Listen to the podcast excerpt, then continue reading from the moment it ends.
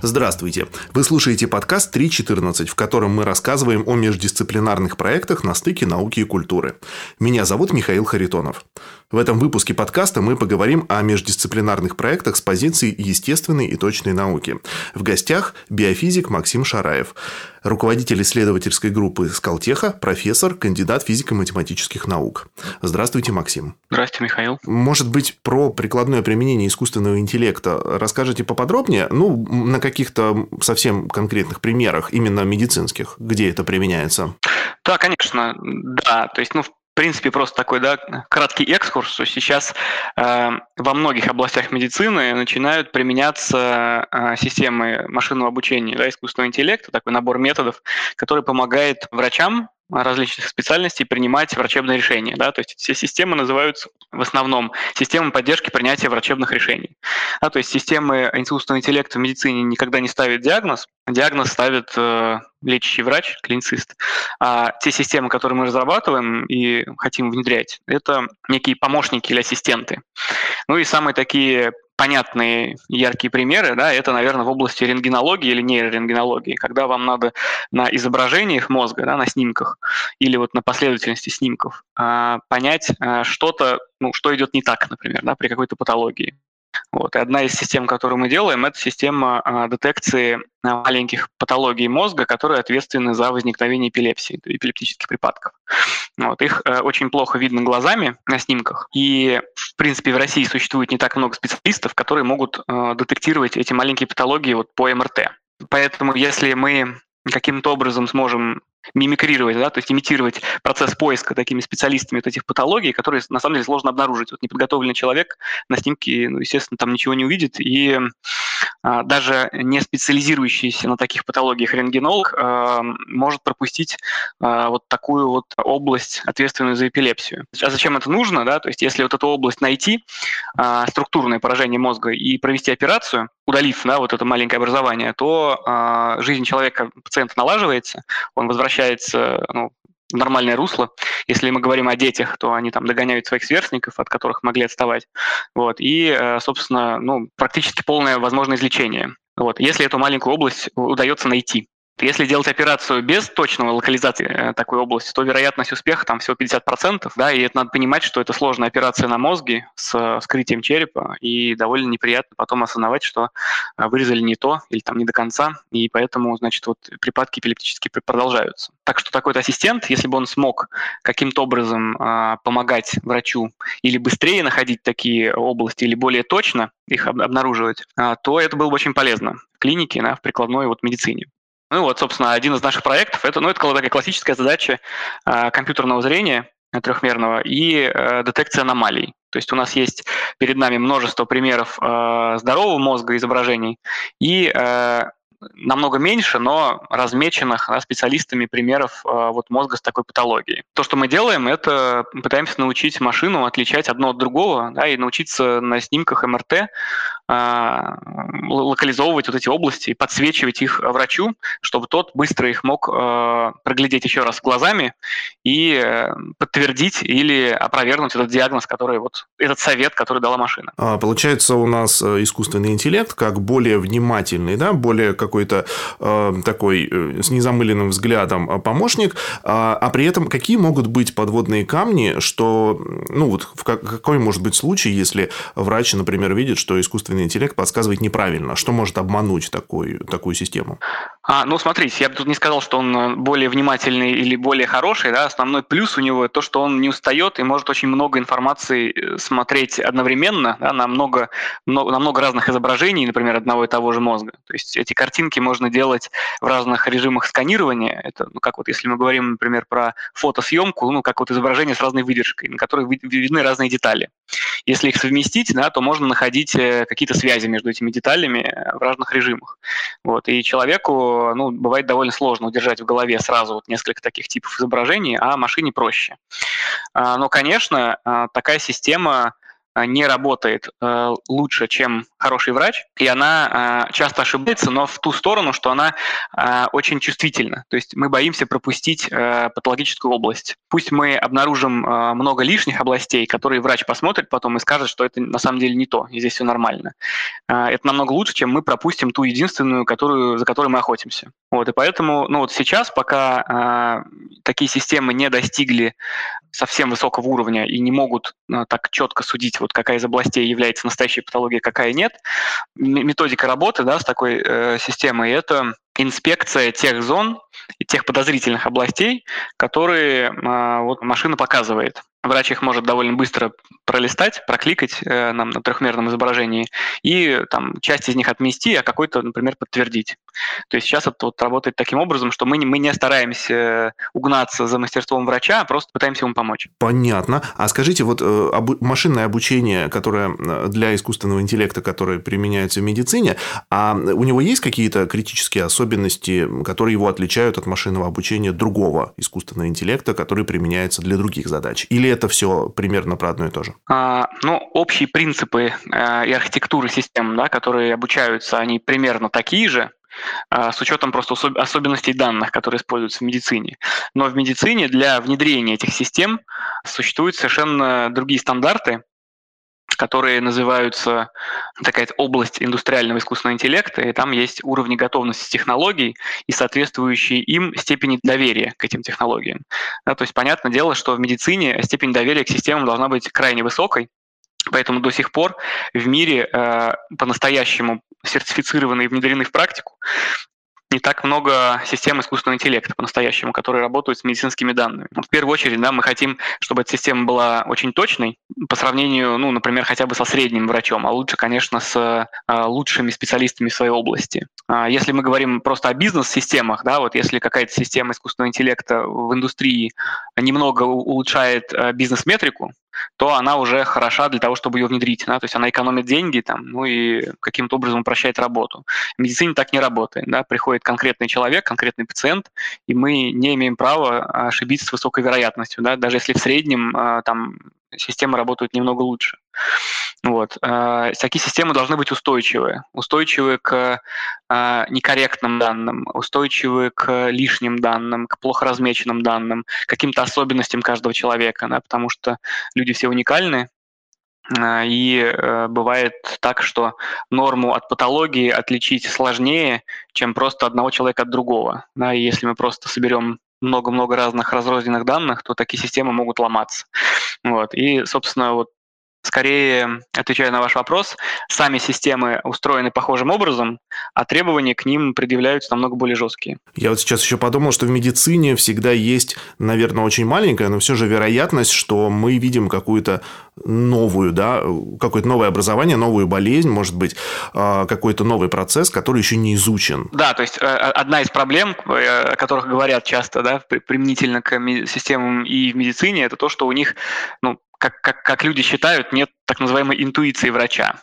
То есть э, система, грубо говоря, хорошо может воспроизводить то только те случаи, на которых ее учили. Да, может как-то их комбинировать, вариации из них находить, но новое знание она не может получить. Даже такие э, новые э, и сложные, и модные генеративные модели, да, как вот GPT, которая может э, создавать новые тексты, но по сути это некое переформатирование всего того, что она уже видела. Вот. И то же самое в медицине. Система не может придумать, понять, что это новый диагноз. Она не чувствует, э, может быть, контекста э, того, что происходит, и просто пытается наилучшим образом воспроизвести то, что она уже видела, то, чему ее обучали. Да? То есть вот это все надо иметь в виду и просто пользоваться этой системой, понимая, вот такого рода ее ограничения. А, спасибо за разъяснение. Давайте поговорим про нейровизуализацию. Вы уже ее упоминали. Вот э, поподробнее э, расскажите, пожалуйста, об этом. И, э, соответственно, каким образом нейровизуализация применяется в других областях, которые не связаны с наукой? А, ну, смотрите, нейровизуализация – это такой термин, который, в принципе, объединяет современные методы диагностики да, и, собственно, визуализации работы живого мозга. Это может быть э, сделано на разных уровнях. А, на клеточном уровне тоже да, существует нейровизуализация, когда мы смотрим там, за активностью отдельного нейрона на, при а, различных типах стимуляции, различных а, типах организмов, где мы можем взять такие культуры тканей.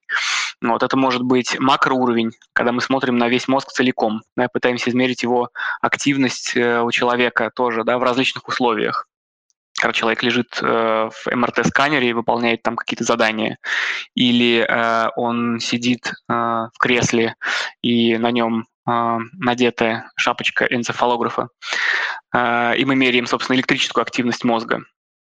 Да, функциональный МРТ это метаболическая активность скорее, а э, энцефалограмма – это электрическая активность. Мы пытаемся измерить то, как мозг реагирует на внешние раздражители разными способами. Вот, по сути, это и есть нейровизуализация. Конечно, в основном эти методы применяются в науке, даже, наверное, по меньшей степени в медицине. То есть э, в медицине э, для диагностики применяются какие-то такие, такие совсем устоявшиеся способы нейровизуализации, ну, например, структурное МРТ да, вот, которая показывает э, трехмерное изображение тканей мозга. Вот, и по ней можно ставить э, какие-то различные диагнозы, патологии находить.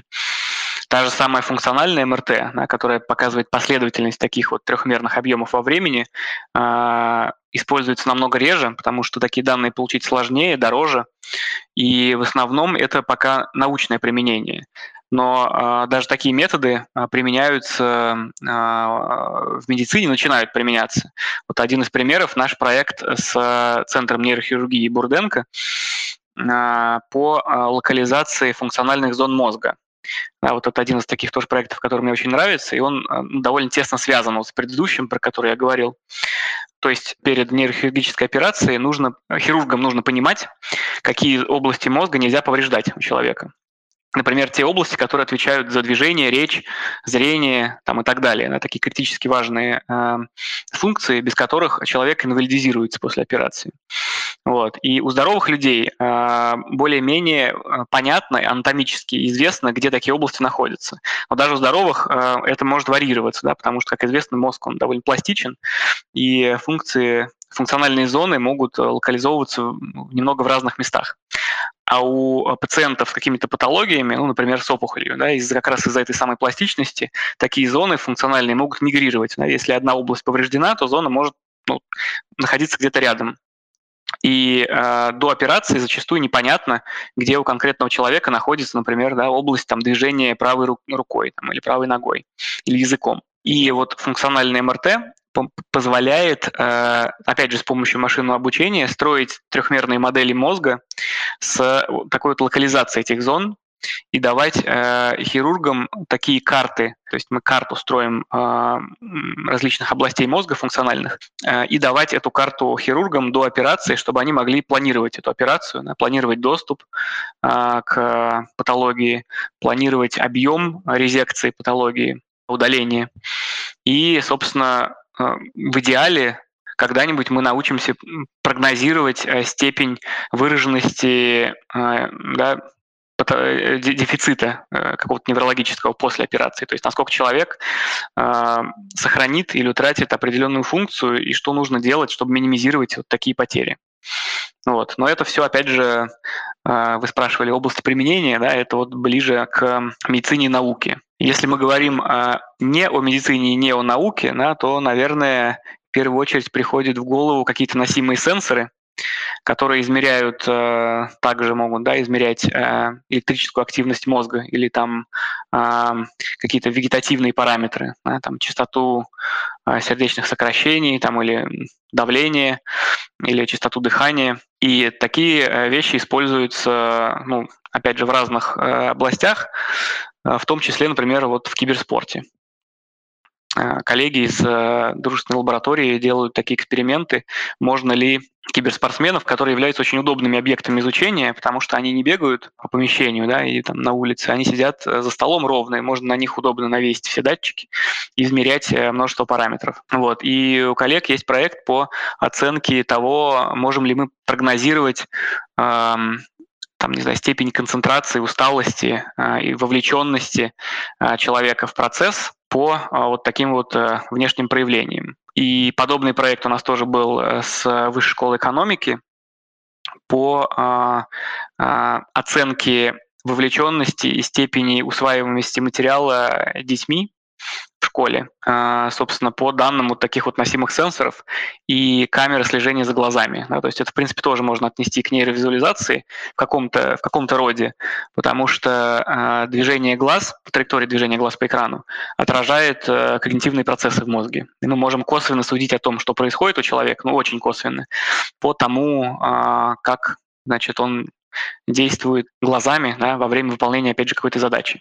То есть это некие поведенческие индексы, которые мы можем собирать, которые также э, относятся вот к работе мозга, поэтому это тоже можно назвать такой вот областью нейровизуализации.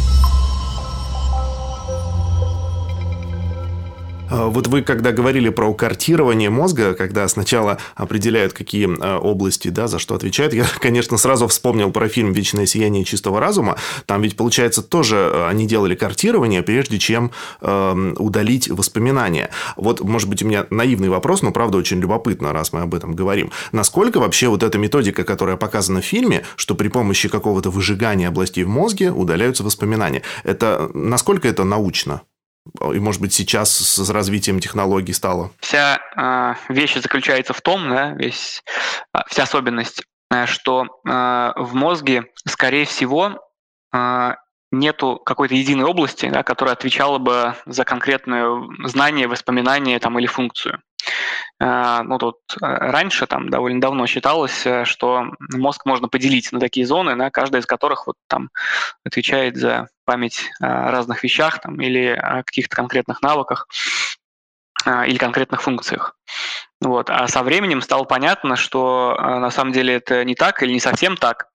И мозг является собой совокупность большого числа крупномасштабных нейронных сетей, которые работают друг с другом там, в какой-то некой синхронизации, и эти сети могут быть довольно разбросаны по всему мозгу. Да? То есть, грубо говоря, в одну и ту же систему, которая, э, да, вот есть такая сеть состояния покоя, самая известная из э, мозговых вот этих вот сетей, которые связывают э, с некой интроспекцией, рефлексией, которые активно, когда человек вот ни о чем не думает и находится в состоянии такого спокойного бодрствования. Вот если вам скажут, ни о чем не думайте, просто расслабьтесь.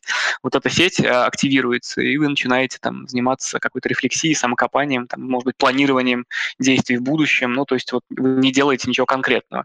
Вот, и вот эта сеть, она довольно разбросана по всему мозгу. То есть часть ее работает э, в префронтальной коре, да, то есть ближе к колбу, часть в теменной коре, то есть э, это где темечко. И еще несколько есть э, латеральных частей, которые находятся в правом-левом полушарии, но тоже довольно далеко по мозговым меркам, да, вот от этих двух а, центральных ее частей. Поэтому, ну, скорее всего, э, так не получится сделать, что вот если вырезать конкретную зону, да, то конкретное воспоминание уйдет. Может быть, нарушатся какие-то детали или общий контекст пропадет, да, то есть вот, э, но чтобы, чтобы убрать целиком какое-то знание, видимо, придется разрушать много всего в разных частях. Э, интересная мысль про сеть состояния покоя. Я подумал, что, получается, рефлексия действительно от безделья. Да. Ну да, то есть э, причем считается, да, что мозг никогда в этом покое самом не находится, и когда вот мы ничего не делаем, мы не думаем о какой-то конкретной задаче, то э, потребление кислорода мозгом снижается очень не сильно.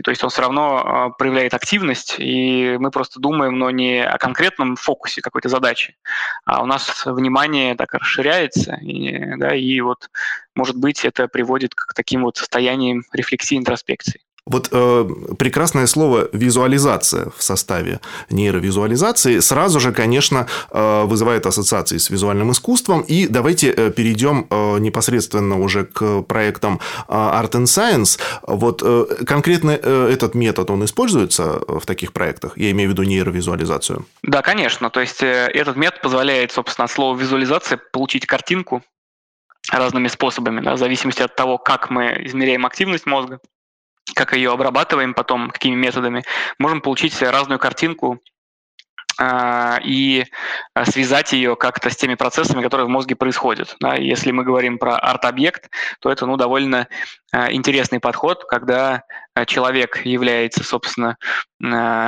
субъектом искусства да, и объектом искусства, и мы можем посмотреть, что именно он делает и как это отражается на его мозговых процессах. Расскажите теперь именно с точки зрения, да, ученого, который был в контакте с художником, э, как вообще у вас происходил этот процесс и какие, может быть, новые какие-то задачи вы для себя в этом увидели? Да, на самом деле довольно интересный проект э, для нас оказался, и поэтому, собственно, мы из него взялись. С самого начала он показался многообещающим.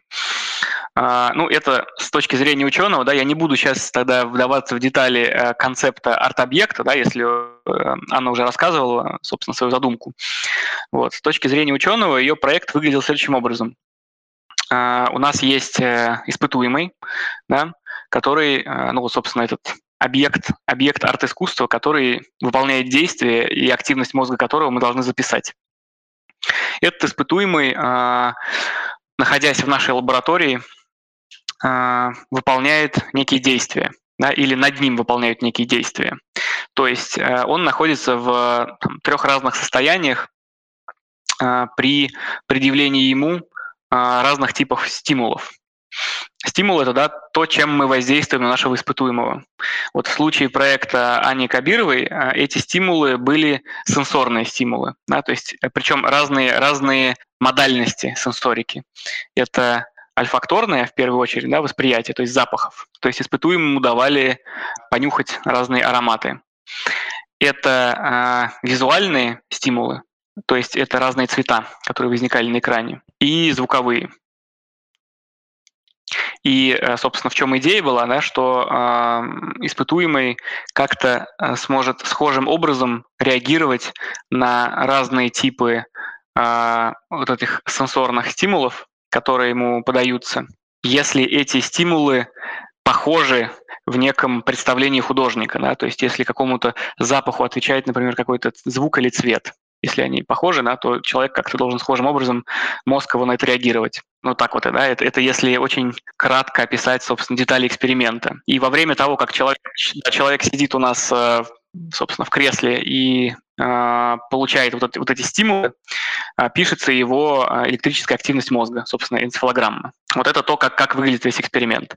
После того, как мы записали энцефалограмму в трех разных условиях, да, вот, собственно, звук, э, э, визуал и запах, и мы ее предобрабатываем специальными средствами для того, чтобы визуализировать, как раз вот картировать нам на поверхности мозга активность э, коры мозга во время предъявления вот этих стимулов. И эта вот эта картинка визуализации работы мозга да, при разных э, типах стимуляции, она идет как часть вот этого арт-объекта, да, вот как некая э, визуальная часть э, того, собственно, что мы можем понять о работе мозга и как это все выглядит. Угу. Я просто хотел э, отметить, что вот эта э, концепция синестезии, да, вот Анна говорила, для нее была важна.